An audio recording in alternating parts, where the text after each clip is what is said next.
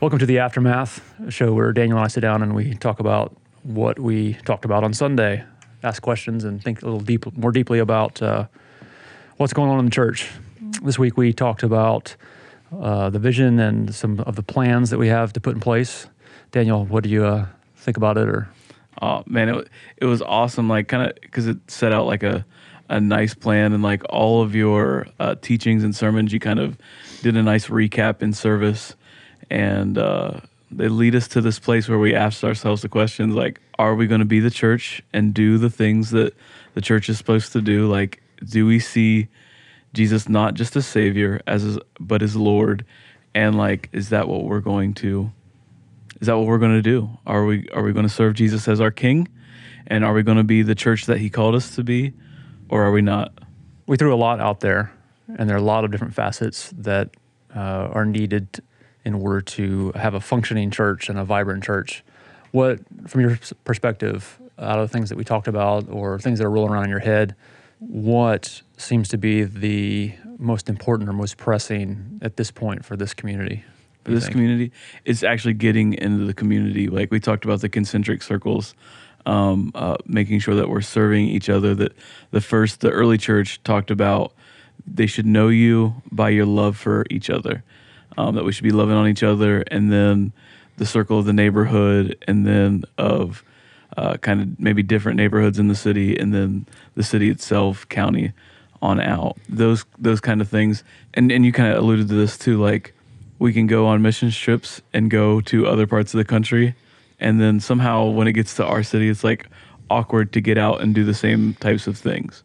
Um, so tho- that that to me is like an important part of like actually reaching out to the community around us. You're right. 'cause a lot of times you you just don't even know. Sometimes it's because you don't know how to do it, but a lot of times it's also you you don't even notice the problems Right. because they've they've always been there. In some ways, you're blind to what's going on.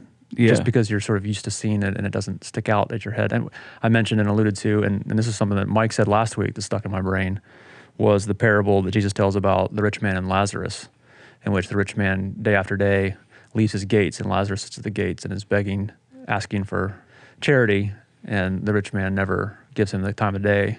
In the end, when they both have passed on, the rich man finds himself in a bad way and gets pretty chastised pretty hard for having ignored Lazarus.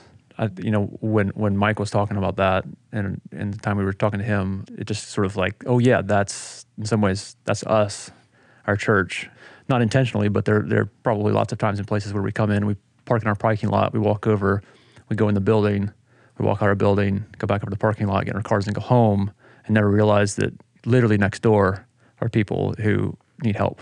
Yeah. Um, you had a nice practical application too, like the talking about prayer walks. Like I've always seen prayer walks as like a group of people like that go out and randomly play, but like they'll pray, but like the way that you said it is like you walk prayerfully down the road and like it's going to lead to encounters with other people. Yeah. So yeah. like you actually have boots on the ground, like you know what's going on in your Yeah. neighborhood.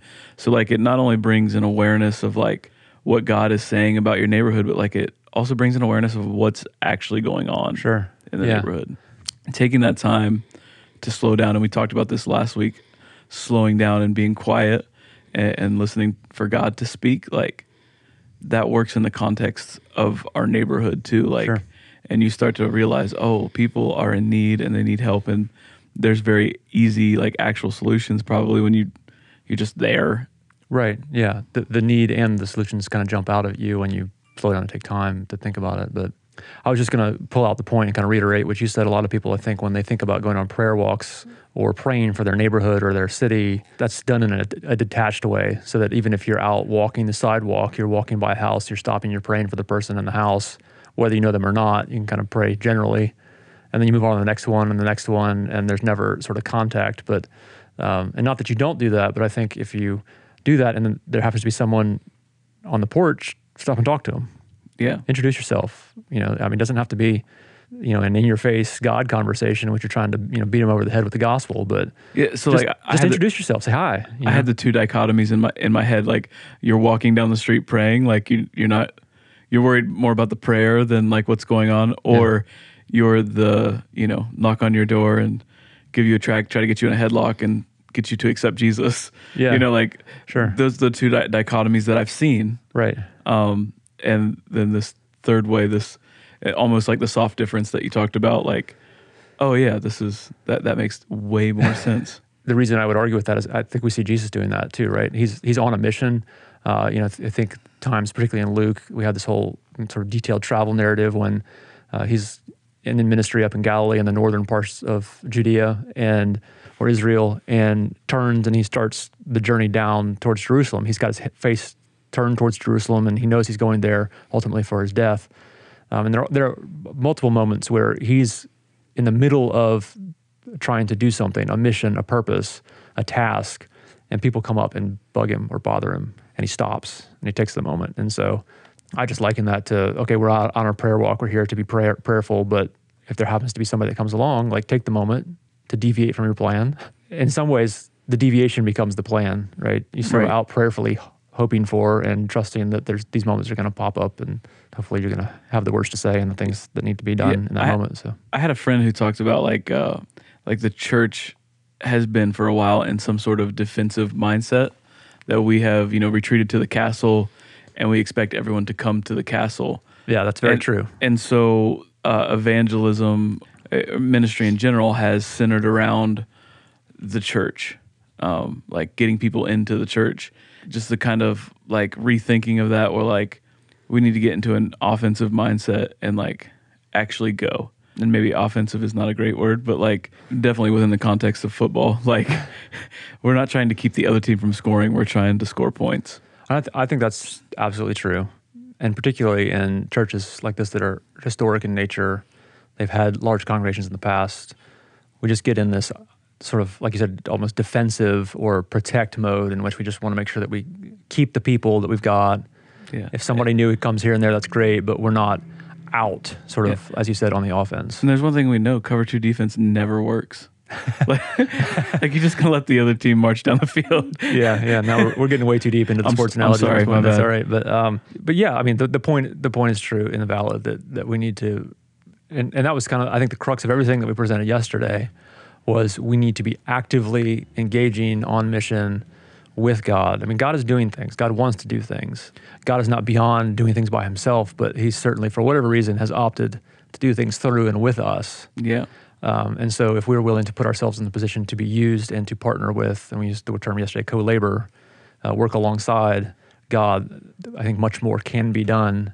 Uh, again, not because God needs us, but because because God wants to use us. That's Yeah. sort of the purpose of the whole thing. Yeah, that's the plan. Yeah, that God wants to. I mean, we've talked a couple of Sundays now about God coming to join His people. I mean, creation was created and we were to work, but He was there with us. God is a good, mighty, sovereign God, but loves us and wants to be there alongside of us. So Yeah. uh, we have to be willing to step up and to go do that work. One of the things you talked about was uh, APEPT.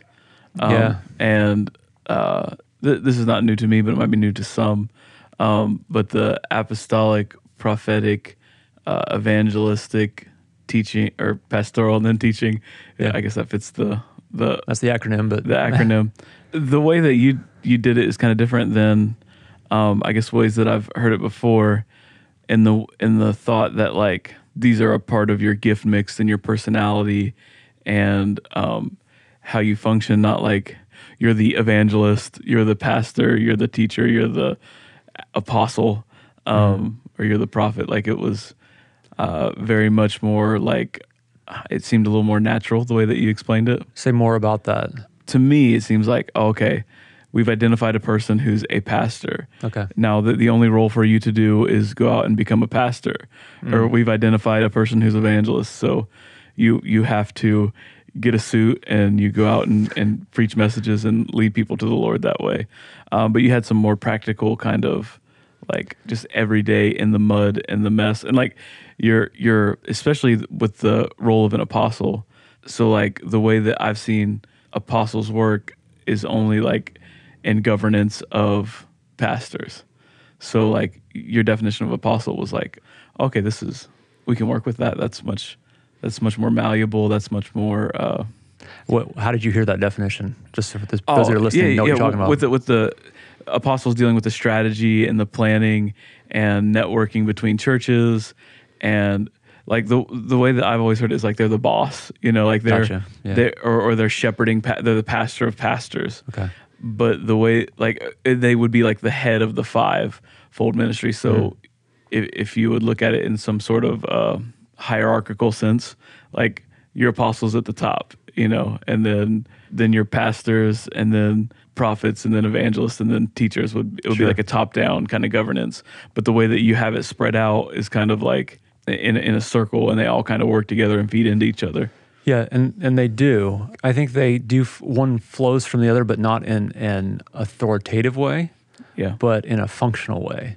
So that if you look at certainly the early church and sort of the church movements that have sort of exploded that possess all five of these, um, that apostolic gift is sort of the genesis of all of it. So um, it is an apostolic movement that wants to create, and out of that flows the need for and the gifting of the prophetic ministry. And then once we have the Word of God calling us to do something, well, then we have the sort of the the, the framework within which to be evangelistic, right? Right. And once we are evangelistic and start to build that church, which the apostolic and prophetic ministry have sort of pushed us towards, well, now we have people that we have to shepherd and care for, and we also have people we have to teach, right? And Yeah. so, um, they're, I think they're listed scripturally in order. Again, not necessarily authoritatively, although of course we would say that the the big A apostles were the authority in the early church. Of course, Right.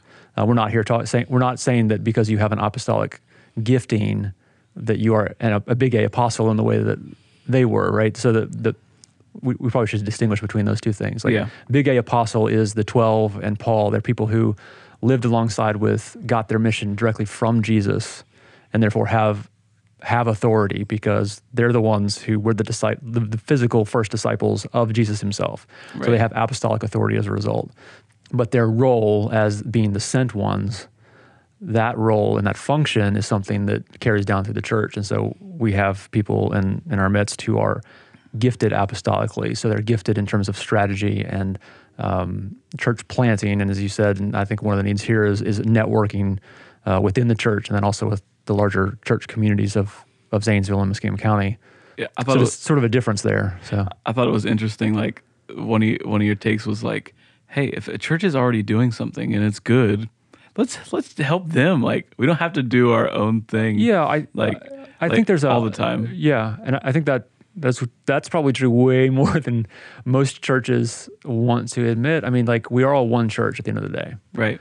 especially in a culture and a time and a place where we, as an individual church or churches, are facing a decline, which is just the reality of church culture now in our world and our in, in America especially.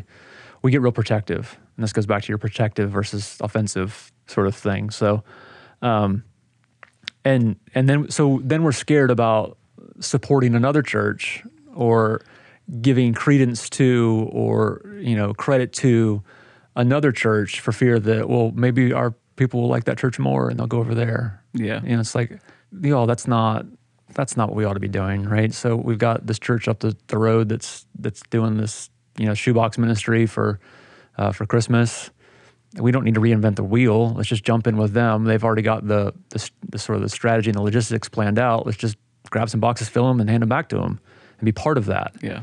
again back to that apostolic sort of gifting and role like there's way more of that that we can be doing and i hope that we, we start to do. Yeah. yeah there'll be some things that we need to lead. Yeah. but not everything that we do as a church has to be led by our church. There's no reason we can't go partner with another church who's doing something awesome. And we're, we're already doing like that kind of thing with Christ Table, with our uh, the last Sunday of the month we do the community Yeah. meal here. right christ table, christ table has an, a, a really effective amazing food ministry here in downtown zanesville and they're closed on the weekend so we'll just jump in one sunday a month and fill that gap Yeah. right? We don't need to. We, we're not setting up our own food ministry. Yeah. We're just coming alongside and partnering with them. We don't have to make Christ Kitchenette over here. No, no, you don't have to redo everything. Yeah, so I we need to think wisely, and those are you know two just real off the top examples of ways that we can think sort of apostolically in terms of networking with other churches Yeah. for the good of the the whole body. Yeah, I want to talk to you quickly about the, the pastoral role because we have somehow redefined since I guess the Bible times what the pastoral role is and what the pastor's supposed to do. So now we have a pastor like pastors now like you're expected to teach, you're expected to give care, you're expected to bring new people in, you're expected from to hear from God, and you're expected to do uh, networking uh, with other churches, strategy and planning. So right now, eh, especially in America, like your pastor is having to function in all five of these uh, Yeah. gifts. Yeah, I mean, there's a there's a long conversation in terms of history to explain why all that happened, but what you said is is exactly true. That, um, and it, it has to do with the the way that ministry and sort of the the ordination and the calling process became professionalized, Right. and it, it created this clergy laity divide in which you have professional clergy who were then seen as the, the sort of the ones called apart, set apart, called by God to do these things, and then the the regular people, the laity, didn't have to, right? And so, Right. and what has happened specifically in the American context, uh, in in many of our churches, certainly with the apostolic and um, Pentecostal movement, there's been a, a resurgence of the Holy Spirit and and that focus. But for a long time, when culture became Christian, just by default, which we certainly are now seeing the destruction of that or the falling apart of that, and what, that's what we're trying to as a as a church in American culture now in the 21st century, trying to wade our thra- way through. But what happened is everybody comes to church and they're soon to be Christians, and a lot of the apostolic and prophetic work of the church was no longer needed Oh, right? And so if everyone is a Christian, and really evangelism, like why do you need to go out and be evangelistic if everybody in your community is already Christian? What does evangelism even look like in that context? yeah, Um, and it may not have been that they were, but they were soon to be. yeah, And so a lot of certainly the apostolic and the prophetic ministry and evangelistic ministry fell off. We kind of lost those aspects of the church, and a pastor's role then became the caretaking and the teaching. Um, and then as culture began to shift, so I mean, put yourself back 100 years if you can in your head. The whole town is Christian. Everybody's coming to church on Sunday. It's what you do. You're born into a Christian culture. You're expected. You've been in church since the day you could, you know, you walk, and probably before that, you were baptized maybe as a kid. Um, and Sunday church is what you did. You just put on your Sunday best and went to church, and everybody did that. right. And so the pastor's role at that point, we have this position called pastor, and it is caring for the flock and teaching. That's it.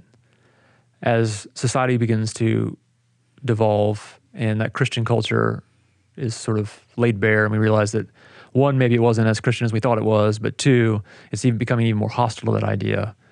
And we have to have evangelism, and we start to need, again, apostolic ministry, and we certainly need prophetic ministry. We needed that all along, but we forgot about it Yeah, those things have to happen now. Who, who does everybody look to? Well, for hundreds of years, the congregation has been taught and trained to think that that's the work of professional clergy. So when those roles become necessary again, everybody looks to the hired staff to do all those things. And th- as a result, we've lost this idea that these are all these are gifts that are given to the church, and everyone finds a place somewhere in that mix. yeah, And as a church, you know, I, I there's a role for professional leadership within a church, but I think it has been oversold through the centuries, uh, and and there's not as big of a distinction in terms of the functioning of the church as we have made there to be. Um, certainly, as a as one called pastor, as one whose you know job it is to do the teaching. Yeah, I spend a lot of time reading and researching and preparing talks so that we can teach well. But there are other people that also can teach, and there are other people who have these other giftings that are out ahead of me in terms of ability and, and, and gifts from God. And we need to be, recognize that and bring everybody into the mix so we can function fully in a, in a way that the church has not for a long time. Yeah. One of the things I've always liked about you is your willingness to put people into what they're called and gifted to do. We meet someone, they're like, and, and you're like, okay, this person is is prophetic in nature. Let's let's figure out something for them. Like like one of the things is uh, you you had talked briefly about like their connectedness to God. Like they get more connected when they're working in their gifting and what they're called to do. So this was actually a realization that I had, you know, about myself. Um, I went through this period of like trying to figure out like why do other people hear from God, and I seem to struggle to do that. Right? Why are there, and, and thinking particularly about you know the those with prophetic gifts really hear sometimes audible words, sometimes promptings that they recognize as God. And not that I haven't had similar experiences in my life, but certainly not on any form of regular basis, right? Yeah. And I think what I had to realize is that I was I was chasing after a gift that I wasn't given to some respect, right? So Yeah. I mean, I'm a, I'm a teacher. That's that's who I am, and I I am equipped and good at sitting down and reading thousands of pages of theology and distilling it and bringing it and making it so that everybody can understand it. Hopefully, in my quest for experiencing God, I realized like what what is the fivefold ministry right? It is the way in which god gifts the church. It is the way that the spirit comes and indwells us and empowers us to do things. So if you want to have an experience of god figure out what it is that god has gifted you with because that is the place where god comes and joins you right? Right. so it, for, for, in my own personal story like for me it is i experience god when i'm doing the teaching work because that is where God connects with me. That's the gift. That's the that is where the Spirit lives in me. I'm Yeah. going to find God when I live into that gift. Yeah. And and that realization really drives some of what you're talking about. So if we want to get people excited about God, if we want to get people we want to lead people to experiences with God, we got to figure out what it is that God has gifted them in and teach them to to live into that. I mean, that's what God has put them here to do. It's going to do nothing but frustrate people and God's purposes for someone who's a prophet who hears from God or someone who's an evangelist who is just geared towards going out into the pub, you know, into the world and having conversations with God to make them a caretaker. Right. And unfortunately, I think that happens way too much. You look at somebody, and, and this has happened in our past too, like somebody who's a school teacher. Well, well, you're you're a, you're a you're a teacher. Like, come teach our Sunday school class. Well, that may not actually be their. You know, they may do that professionally, and they may have the skills to do that, but they may not be their spiritual gift. Right. And I've seen a lot, of, a lot, of, especially that's a that happens all the time. Teachers get super burned out because they spend all week teaching, and they're coming. They come to Sunday Sunday church, and they're asked to do the same thing. When we identify and allow people to live into what God is calling them to do, like that's when things take off. People become alive. Yeah. Uh, they find they find their calling and their their connection with God. And I mean, wh- what's more church than a bunch of people becoming fully alive in God? So Yeah. that's the point. Yeah, that's am- that's amazing. Like, so this week we had our first uh, our first second service. so we've added a- an eleven o'clock service to uh, go with our eight thirty service. Eight thirty, uh, more traditional, um, uh, and eleven definitely uh, different and modern, kind of a little more casual. Um, so this was our first eleven o'clock service, and uh, very pleased, very happy with uh, how that went. Uh, quite a few new people who haven't been to church here, so very exciting. Uh, and like getting to see like uh, like we've had Lonnie come alongside with us uh, with Praying Pelican, and like getting to kind of see like we've met with him a couple times, and like I, I've seen him out, and like the the the joy that he finds in in mission work and, and what he does uh, with Praying Pelican, like seeing other people come alive, you know, like in their callings, and like, hey, this is this is how this piece fits into this church. Like that's to me, like that kind of gives me a little fire because I'm like, okay, yeah, like. Uh, I'm not like I'm not I'm not alone. I'm not the only one, and there's here's someone else that wants to come alongside and kind of co-labor, and uh, you know Lonnie's been a real encouragement to me because like every time I run into that dude, he's like always like, yeah, we're doing it. so uh, yeah, yeah. I, I I think that's a perfect example, and and you know he he found that calling obviously outside this church, but I've known him for a long time and sort of watched him grow into that uh, and find that and uh, to find his purpose. And I think what was for me being up front, looking out, knowing some of the faces. I didn't know everybody that showed up, but I, I do have some background on on a number of them, and just to know that all of all of them are that in a certain in a certain way. Like they each have their their thing, right? Yeah. They, most of most of who showed up on Sunday has an, a basic understanding or a pretty good understanding of their calling and is trying to live into that.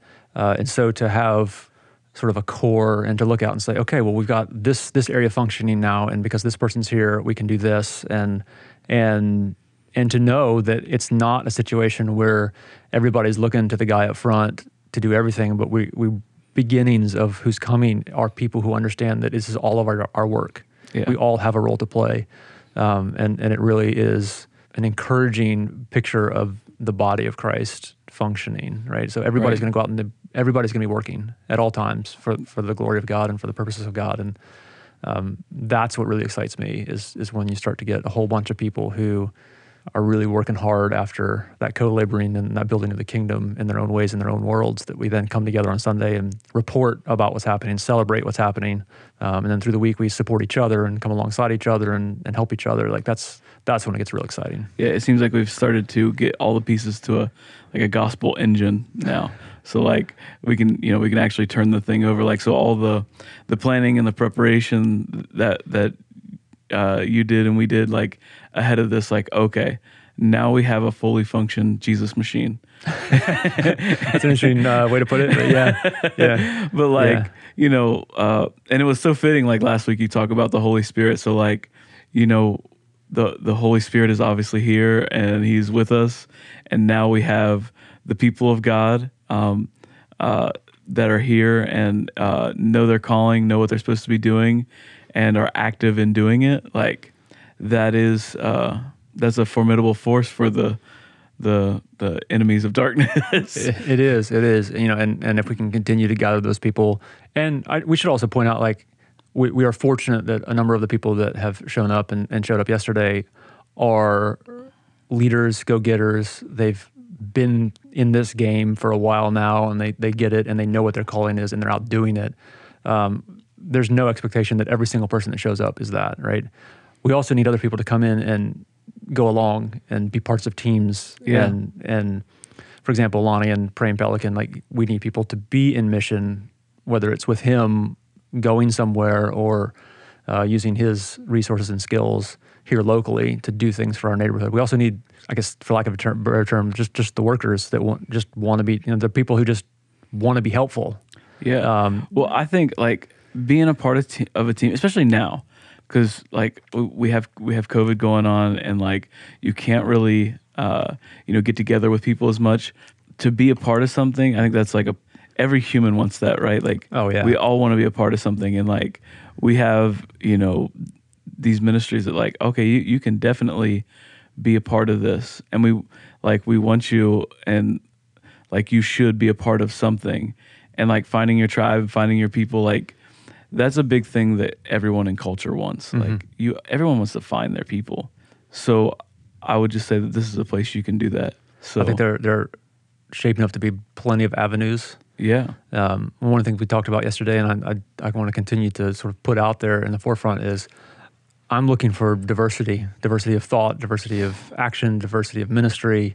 Uh, the more, I mean, we don't want to get spread so thin that we can't get anything done effectively, but um, you know, we, I don't want to be just a monolithic church that has one direction and one perspective, one idea about uh, what God is, who God is, what His purpose is. We need lots of different voices. So, to, to go along with you said, like the, the chances are there's a place for you here, and if you walk in and, and there's not a ministry that is what you're called to, like let's talk about it. Let's get started. Right? Let's figure out how to make that happen.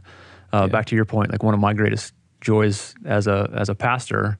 Uh, so I mentioned I'm, I'm sort of gifted in teaching, but when it comes to actually pastoring and shepherding shepherding people, is figuring out what is it that that God wants to do with you. Like where is your gift?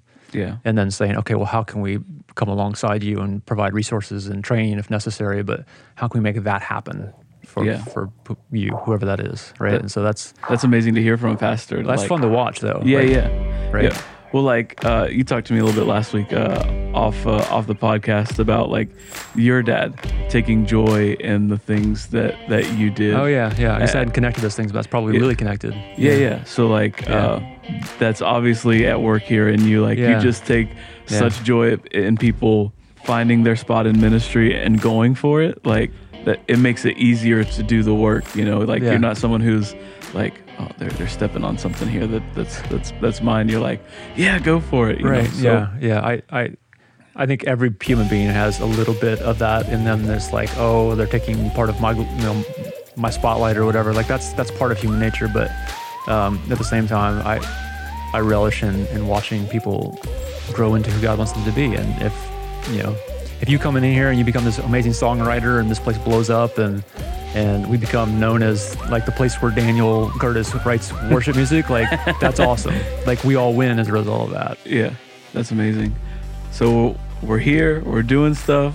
There's some framework, there's some excitement, there's opportunity, there's uh, difference. You know, Yeah. uh, you're you invited diversity into the conversation. So if there's people out there who don't have a place or um, you know this is may, might be the first time that you're someone sent you this podcast you not you don't like know jesus and and uh, this is a good place to learn this is a good place to become part of a family and we talked about you know being part of the family of god and uh, being family and friends with each other and uh, loving on each other Yeah. so caring for each other Yeah. so if, if you're looking for a place where you're cared for and you're looking for friends this is the place